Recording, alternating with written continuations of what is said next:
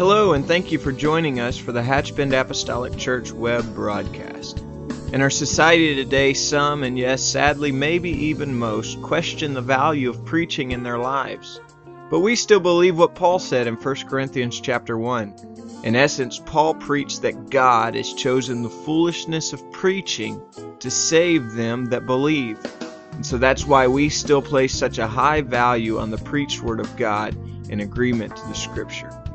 And so now I'd like to thank you again for joining us for a message from the pulpit of Hatchbend Apostolic Church.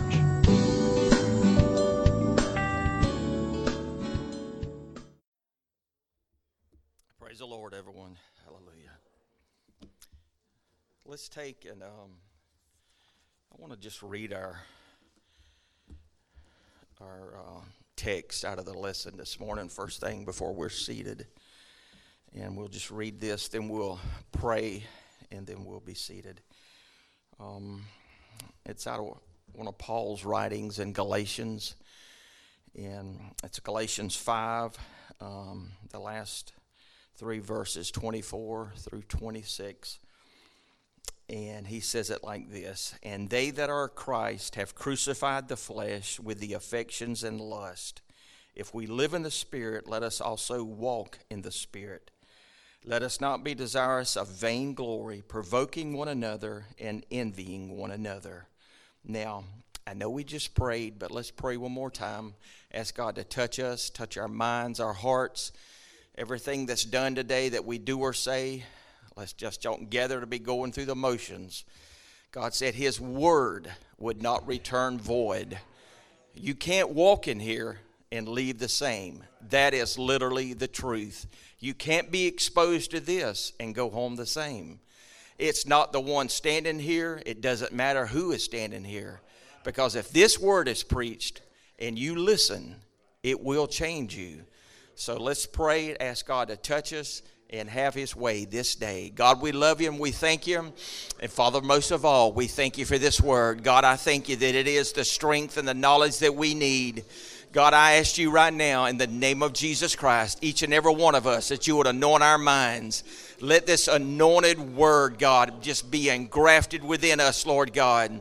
Each and every day that we live, God, it is the strength that we need. It is the spirit and the life and the breath that we need. I pray that you touch us. Touch our Sunday school, Lord God. Everything we do or say, we need the Holy Ghost to anoint our mouth, Lord God, to give us strength, Lord God, and the empowerment, Lord God, to live. I pray this day. Touch us, Lord God. Thank you for what you're going to do. Father, we need you. And as I always say, God, we can't do this alone, but by your Spirit, we are more than able. And God, I thank you for this day. Touch us. We are grateful in the name of Jesus Christ. Amen. You may be seated. Now, this is our lesson as we have been studying the discipleship project, becoming who we are.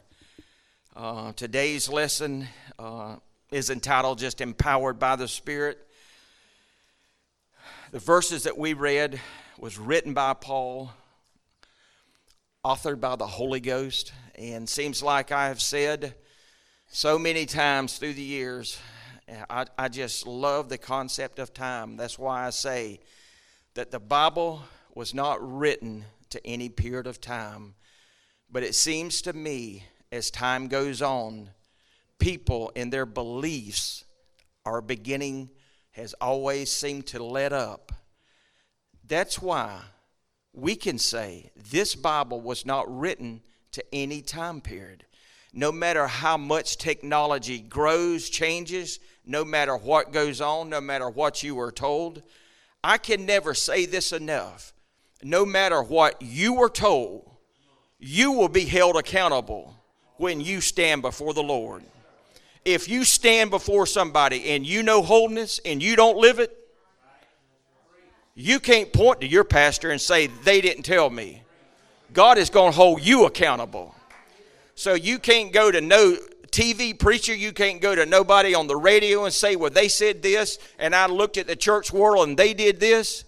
Don't fall into that trap. Don't fall into the enemy's trap and said, well, the world has led up, so God must not demand this. No, we're not trying to put the benchmark so high you can't live it. We're saying the benchmark hadn't been changed. God has not changed.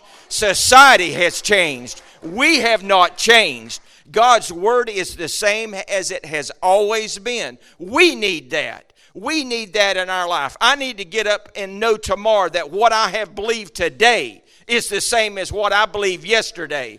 It hadn't changed. That is why we're going through this process that Holy Ghost men of today has give us these lessons becoming who we are. Not who we want to be, who we are. We are God called apostolic people empowered by His Spirit. That's who we are. And Paul said it like this. I will just start with these three verses. And they that are Christ have crucified the flesh with the affections and lust. Now, the word crucified means literally just that. It is a horrible picture when you go read of what happened to our God when he was crucified. It is not a pretty picture when you read of what happened but literally, it's like this. I would say it like this When Jesus came in the flesh, what did we do to him? We crucified him. So now, when we receive his spirit, we are crucified. It's not, as some, it's not like something that is done to us, but it is something that's done by us, by his spirit that dwells within us. It is not that I can just say, well, I want to do this today. The Bible says here in Paul in his writings with the affections and lust, if I take this within myself and say, I'm going to do this without God's Spirit, it can't be done. That's why you've been told so many years don't read after somebody that doesn't have the Holy Ghost. Do not put stock in that. They're telling you the truth. You're basing your eternity on somebody that don't even have the Spirit of God read by men that's anointed of God's word. That's what we got to have. No matter how much knowledge or how much sense it may make to your human side, it may make sense. But to your spiritual side, it'll give you an eternity you don't want. So that is why Paul said, You must crucify this flesh. And it only can be done by the Spirit of the Holy Ghost. That's why he said, They that are Christ have crucified the flesh with the affections and the, and the lust thereof. That's the only way. Face it. Do, do say what you want. I'm not trying to be cruel, but it cannot be done other than by the Holy Ghost. Literally. You don't have to buy that. That's me. Literally. So he says, if we live in the Spirit, let us also walk in the Spirit. Now, if you look, if you take and look, I don't have this, but if in in uh, Galatians 15, I don't have it, but there is a word that's used. I think it's something that, um, well, I'll find it. So you'll believe me. In Galatians um, 5.15, it says, uh, no, 16. For I say then, walk in the Spirit, and you should not fulfill the lust of the flesh. Okay, that word that he is saying there, if I say then, walk in the Spirit, and you shall not fulfill the lust of the flesh. Okay, let's go down to what I just read, where he quoted here. If we live in the Spirit, if we live in the Spirit, as if we live in the Spirit, let us also walk in the Spirit. That word in 15 walk that word in in 26 or in 25 it's not the same word. When you look it up in the greek it means two different things. What i'm trying to say in 15 he is saying that word for walk is just the walk of life. Other words it's just your daily walk. You're just walking. But he's changed the venue here when you go to 25 he said now those with the holy ghost if you walk in the Spirit, get in line with the Holy Ghost. It's a military term. You walk in line with the Holy Ghost. If you say you have the Spirit of God, don't be over here in right field. Don't be over here in left field. You walk in line with the Holy Ghost. Look it up for yourself. It means two entirely different walks. It's not a, just a suggestive walk as it is in, in, in 16. But when you get on here, he is saying, walk in the Holy Ghost. You have God's Spirit, then act like it. walk in the Holy Ghost. He is saying, walk here. So then, if we take and we go down, he says, let us not be desirous of vainglory, provoking one another, envying one another. Now, if you take and look that up, if it takes time to do this, and I realize it, and not everybody has the time or wants to devote the time to do this. But verse 26, this is what I love about Scripture, where it says, Let us not be desirous of vain glory. Desirous means conceited. In other words, who was here at the work day yesterday? Me. I'm the only one showed up. Nobody else came. It was just me. That's vainglory. He said, Don't seek that. You're conceited. Don't seek that kind of attention. God knows your effort and what you did. Do not conceit. Do not be desirous of vainglory. That's only used one time in the Bible. Literally, one time, and it's used here. Paul said, Don't do that. If you're walking in the Spirit, don't it's it's all about me. It's not all about me.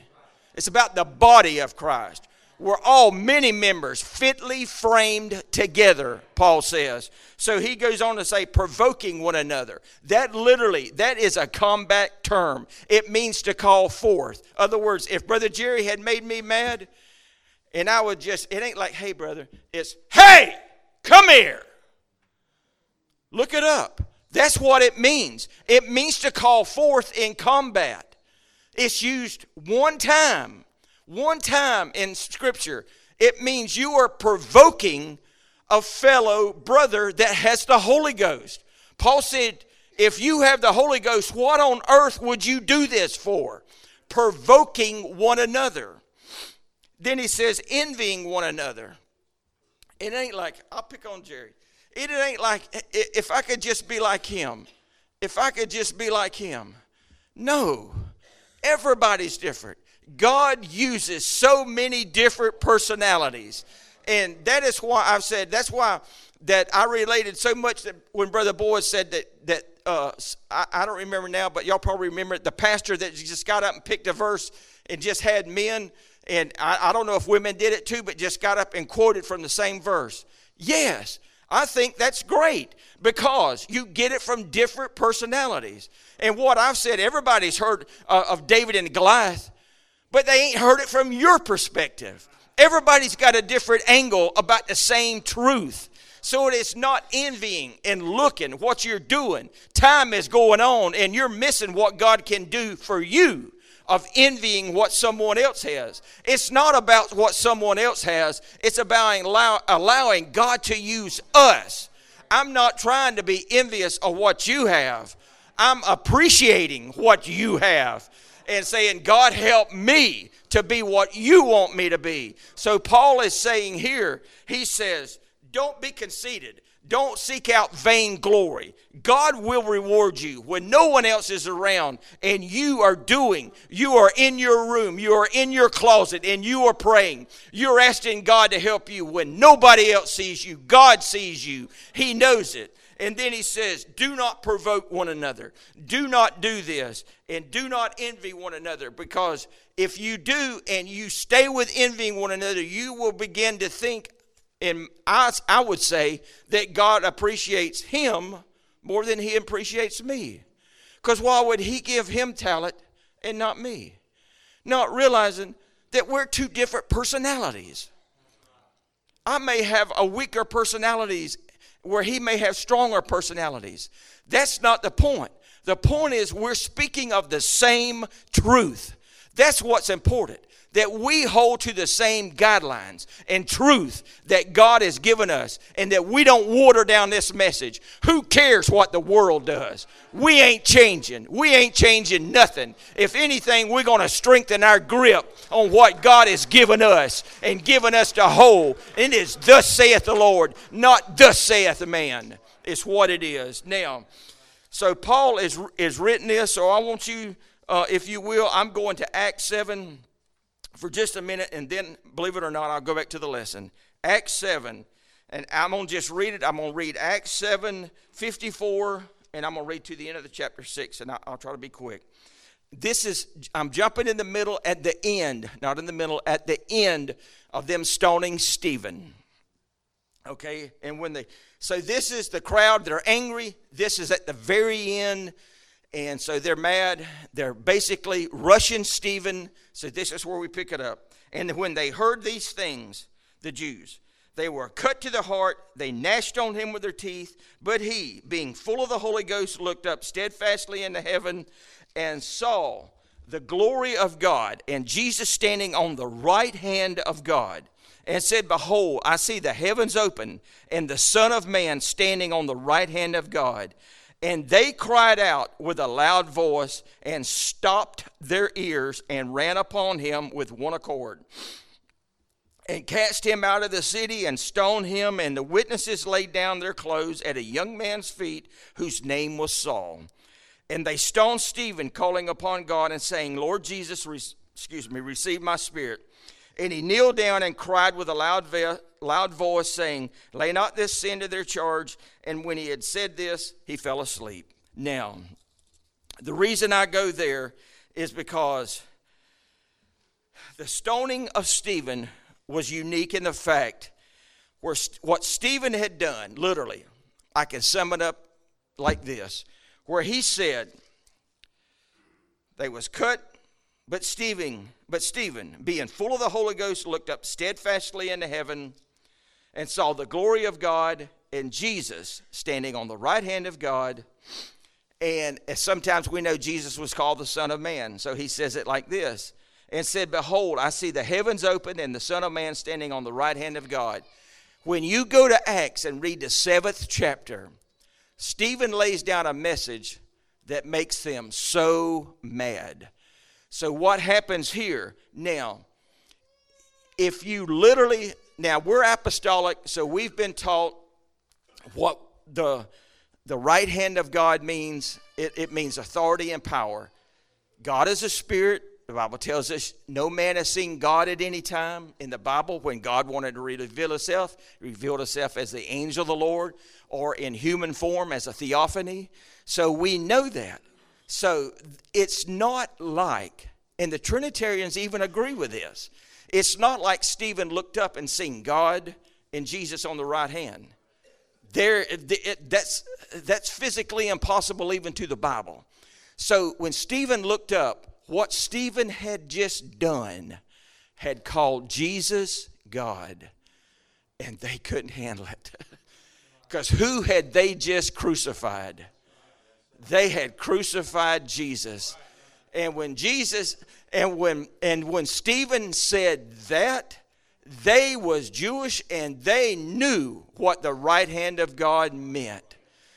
They had just Stephen had just delegated all the authority and power as God to Jesus, and that's who he seen. So they they just couldn't take it the Bible says that they took, they gnashed on him with their teeth. If you if you read that, that means they literally chomped their teeth. Um, did they physically bite on him? I don't really know. Some believes they really did. They could have. But most believe they literally, like we would grind our teeth when we get mad. They literally gnash their teeth at Stephen. But what I want to draw your attention to, this is the first time where we come across here we was known as Saul. This is the first time we read. Now, the Bible says that they laid their clothes, that, that, that the young witnesses, they, they laid down their clothes at a young man. I've read, I'm going to just take a stab at 35. I think he was around 35 years of age. So the Bible says they, they laid their clothes down. He was a member of the Sanhedrin. So when you read where they laid their clothes down. I believe, this is me, I believe Stephen, I believe Saul supervised this. He was the supervisor of this. So, my point is this this is the first time, I'm going to call him Paul from now on. This is the first time that we read of Paul. And this is how severe it is.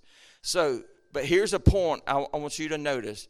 The Bible says that they ran upon Stephen the thing that I can connect that with, you, you remember in the Bible where the Lord cast out the legion of devils and put them in the swine, and the Bible says they ran into the sea? It is the same word. They ran so violently upon Stephen. It's the same word used there. So now they took and they come. So now, what ends it for me truly? And they stoned Stephen, calling upon God and saying, Lord Jesus. Stephen calling upon God, saying, Lord Jesus, receive my spirit. But this I want I, I, I want to I'm going to say this and then we'll go to the lesson. He kneeled down and cried with a loud voice, saying, Lord, remember every one of their names. that would have probably been my prayer. remember these jokers. But Stephen said, Lay not this sin to their charge. So here's a man the Bible says was full of the Spirit, full of the Holy Ghost. And we know God answered his prayer because the first time we hear of Paul, he is supervising this stoning of Stephen. So I would say it like this take the lesson from Stephen is that we never ever know just how our scars, our bruises, our hurts, God is, is ever going to use. We may never know.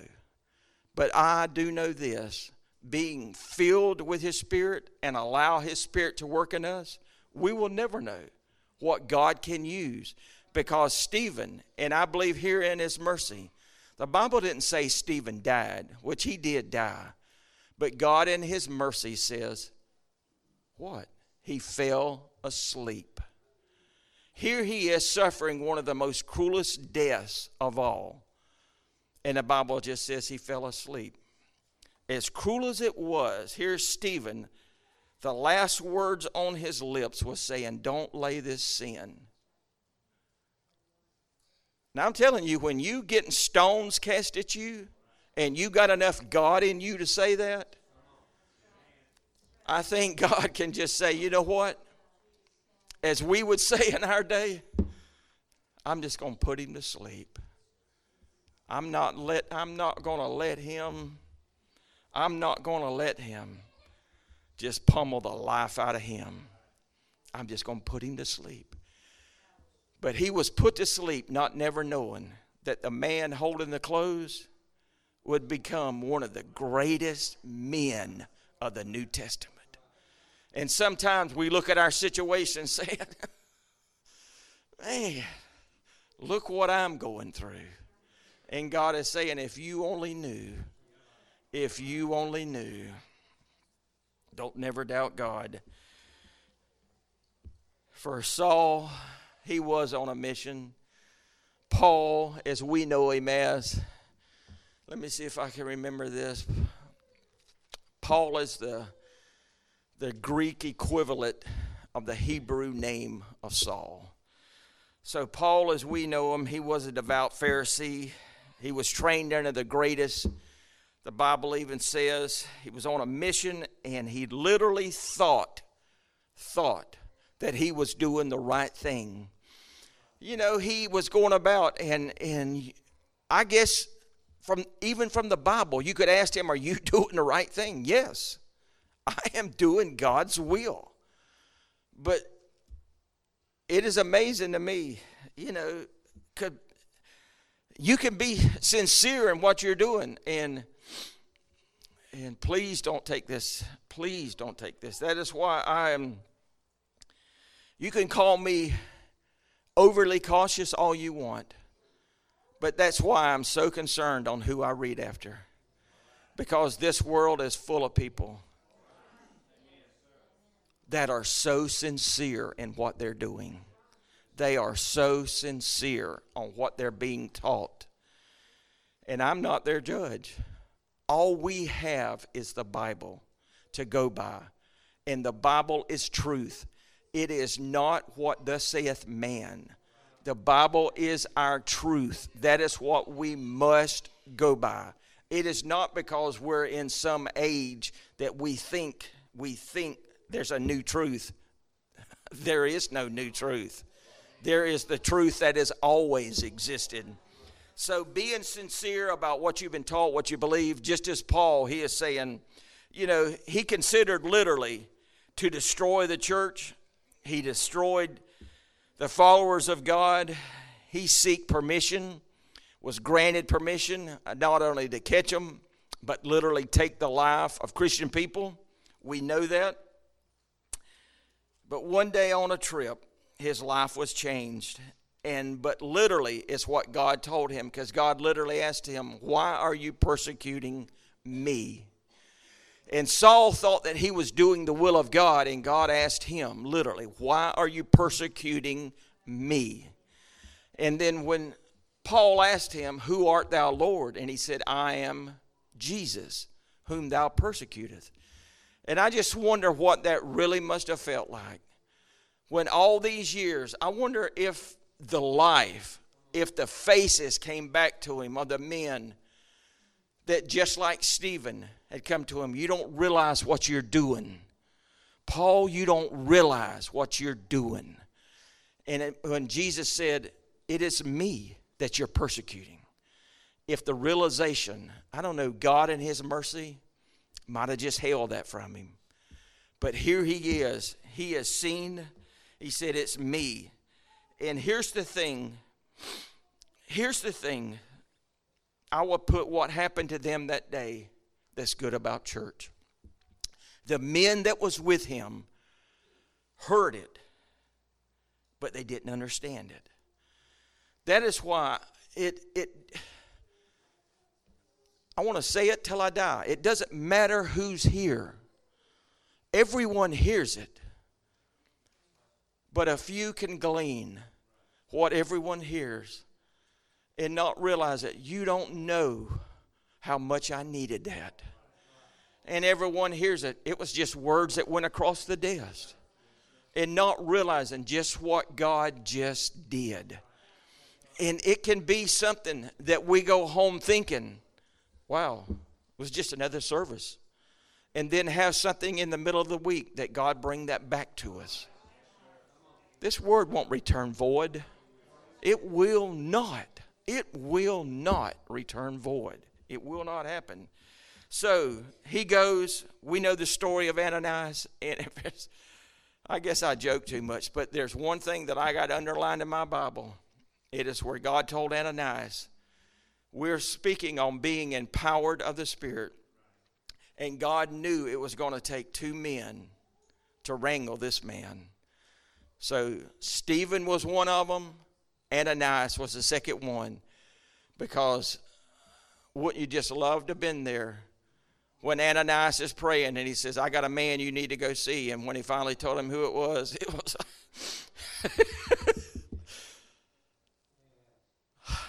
really? How many men has this has this man took of your people? And it's him you want me to go see? So it's almost humorous where it says when Ananias went and laid his hands on him. You know, we look at it. He he he laid hands on him, all right, snap his neck. But but what I have underlined is when Ananias went to him and laid his hands on him, and said, "Brother Saul." I'm telling you, that took the Holy Ghost. I'm in the New Testament. What if somebody was killing us? And God said, You go witness to them. They are a chosen vessel unto me. And your first words to them would be to welcome them. It'd take the Holy Ghost. I'm not kidding. It would. So God used these two men full of the Holy Ghost. But Paul, where would we be without him? A man so anointed of God. So he did this. So he took and he went and I've, I've used it years ago. I remember when I was, I was given directions and I got here, I had to go back and uh, basically apologize to the man because it was in a subdivision, a big subdivision. He gave me directions and and it was quick. And I made the um, I made the mistake of the first. It was a lot of lefts, right, lefts, right, lefts, rights, and I was correct except the very first move I made wrong. But after that, I stayed on the course. But I never could find the job because the very first turn I made wrong. So when I finally got to the got to the guy, I was in not a Christian attitude. So I told him, I said, look, you need to learn how to give directions. You know, I knew the guy good, so I knew that I wouldn't have to dodge licks. So I'm telling him, look, you know, you give me directions, and when I go back and figure it out, I was the one that was wrong. And I'm, I'm, I'm serious. I was dead sincere on what I've done. But I was sincerely wrong. So I go back to the man. I said, look, it wasn't you, it was me. So at times we do find ourselves headed in the wrong direction. And uh, I'll, I'll just say one other thing. I remember we was working um, on the end of Lake City, and I let some guys I knew I knew better, but I let some guys give me directions, and they give me directions, and I found myself I didn't even know where I was at, and I think I've told y'all this one time before, but I seen a mailman, and I said, if anybody knows the country, the, the mailman does. So I stopped the mailman, and I sincerely thought I was going the right direction. I, I, I told him where I wanted to go. He said, well, that's completely the other way. So I said, Well, okay. So I turned around. But the enemy that we fight is really a master deceiver. If we give him any any kind of room, at times we will think we are doing what we should do. That's why he said, Don't provoke one another, don't envy one another, because here I am doing the work, the will of God, and I'm thinking that, you know, I'm out here doing this or doing that, and, and you know, I get no recognition or I'm not getting this or for long, we find ourselves somewhere that we should not be. And Paul was saying, God knows us. He knows our heart, our motives, you know, and we can't be literally where we shouldn't be. So the first century Galatian church found their place here. In fact, Paul even told them, he said, I, I am marveled that you are so, so soon removed from him that has called you into the grace of Christ unto another gospel, which is not another, but there be some that trouble you and, and would pervert the gospel of Christ. Now, that sounds like to me it could have been written just yesterday, literally. But Paul spent the remainder of this book trying uh, to attempting to persuade the Galatians that the truth path to holiness is through the empowerment of the Holy Ghost and not through the works of the flesh. Here is something that we have to balance, literally. Now, the Bible talks about the Old Testament being our schoolmaster. When you really look schoolmaster up, it I don't want to scare nobody, but it literally does not mean teacher. It means tutor it means a guide. What it really means when Paul says it was our schoolmaster, it was our guide, it pointed us unto Jesus.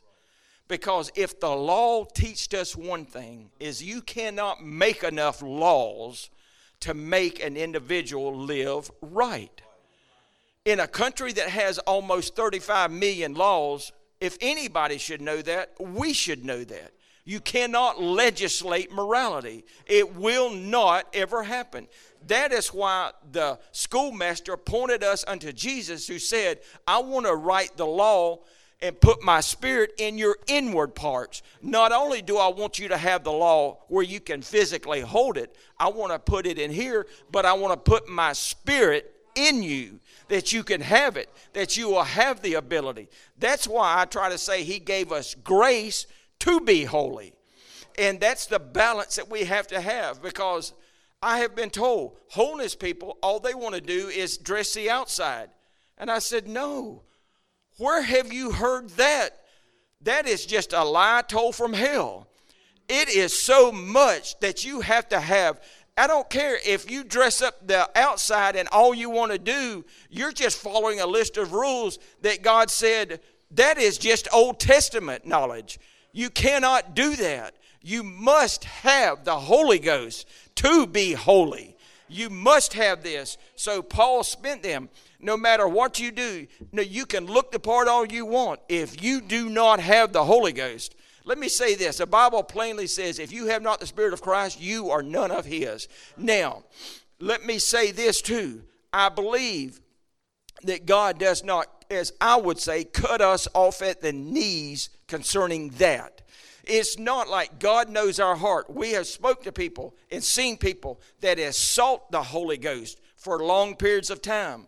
God knows us. He is not saying, He knows us. He knows we come to church. He knows we're doing our best. We want the Holy Ghost. So it's not saying, I don't believe God is saying that if, if, if, if you don't have my spirit, then I will just literally wipe you out. God is saying to the world, I will, I will phrase it like this to the world that says the Holy Spirit is not required of you, of them, I would say, God is saying, them that just willingly admits that the Holy Ghost is not required, they are none of His. But those that seek me, them I can deal with. Them I can deal with. So, in our merit based society, we can fall into the trap of thinking we can obtain holiness through our own effort. And it cannot be done. It cannot be done. Neither should we teach it cannot be done. You cannot be holy enough within your own self. You cannot do enough works. You cannot come to church and be good enough and just try through your own effort to be holy enough. It cannot work. It cannot happen. The only way true holiness can be achieved is through the Spirit of the Holy Ghost. That is what we know. That is what the Bible confirms. That is not a teaching of ours. That is through the Holy Ghost. That is through the teaching of the Bible.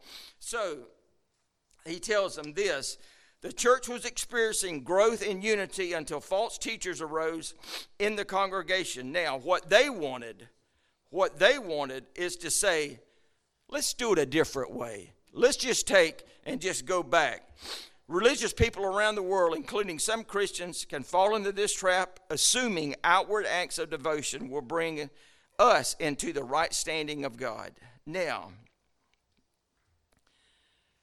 that's just not true.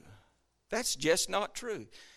That is why we must obtain to the balance when it comes to the Holy Ghost and to our outward acts. We cannot dress a part, we cannot act like we be the part, and then be so wrong on the inside. The Holy Ghost is our guide. That's why Paul said, if you live in the Spirit, then walk in the Spirit. That's why that we have to let our outside show what's on the inside. And when you try to deceive someone and say it's on the outside, but it's not on the inside, don't worry. From the abundance of the heart, it'll be revealed. Not that we're judging, it won't return void. It will be revealed. That's not us. Now, I think we truly, truly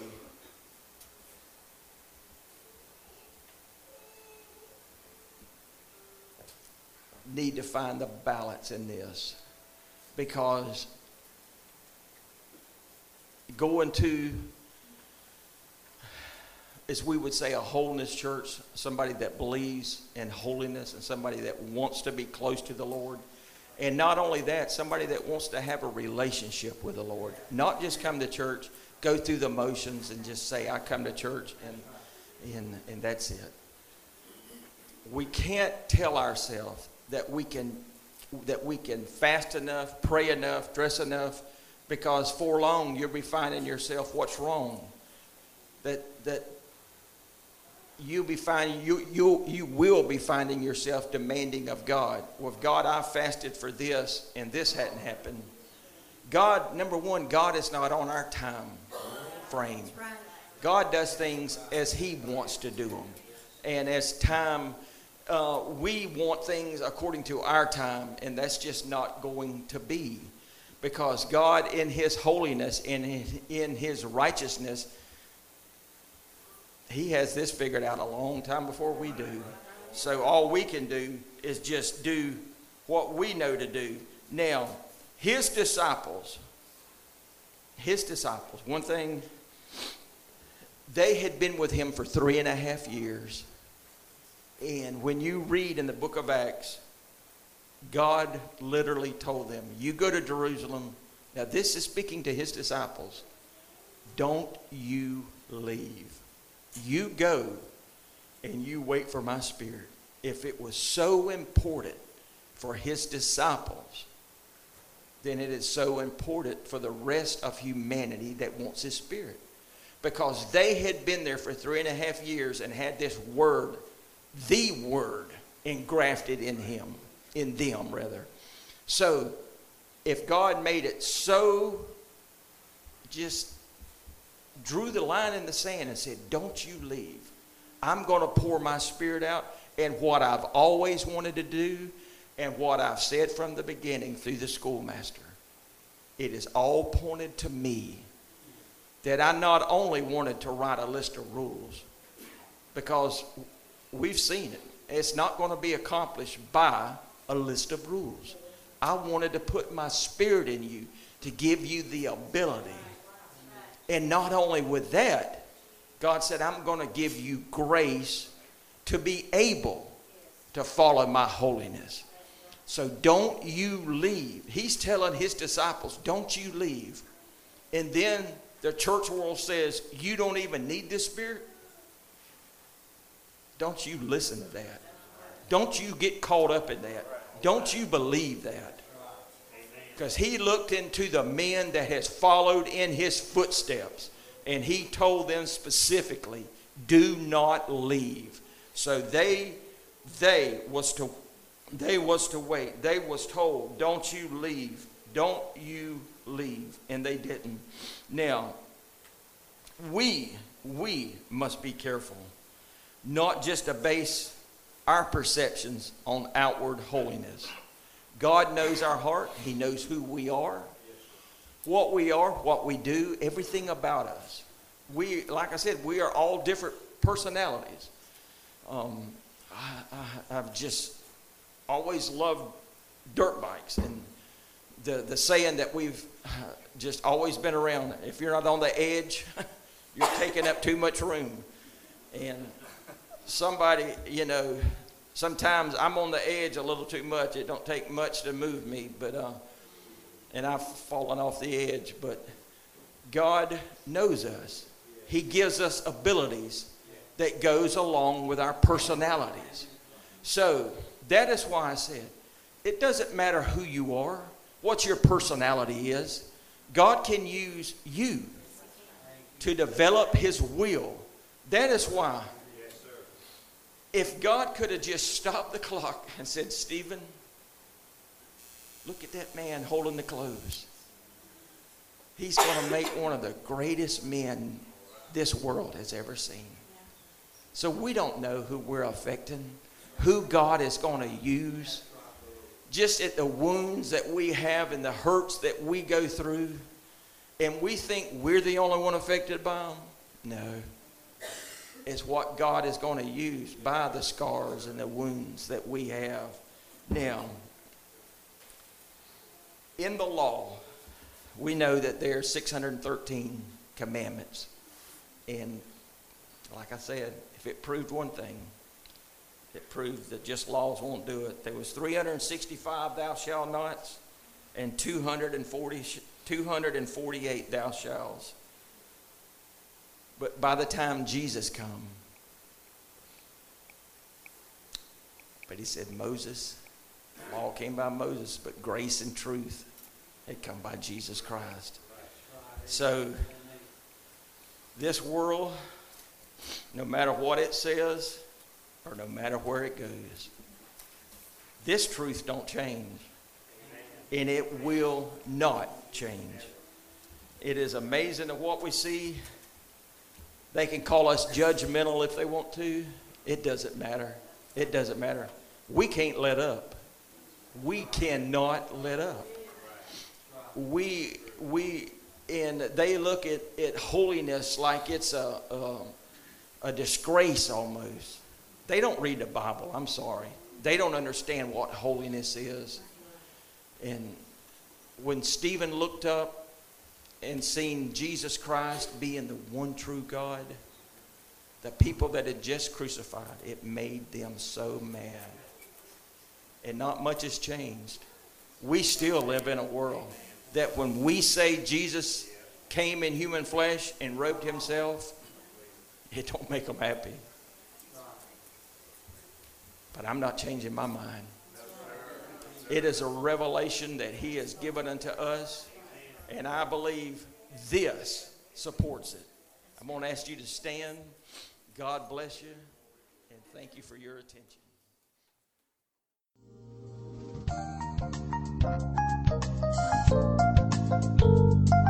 This message has been brought to you today by the Media Ministry of Hatchbend Apostolic Church.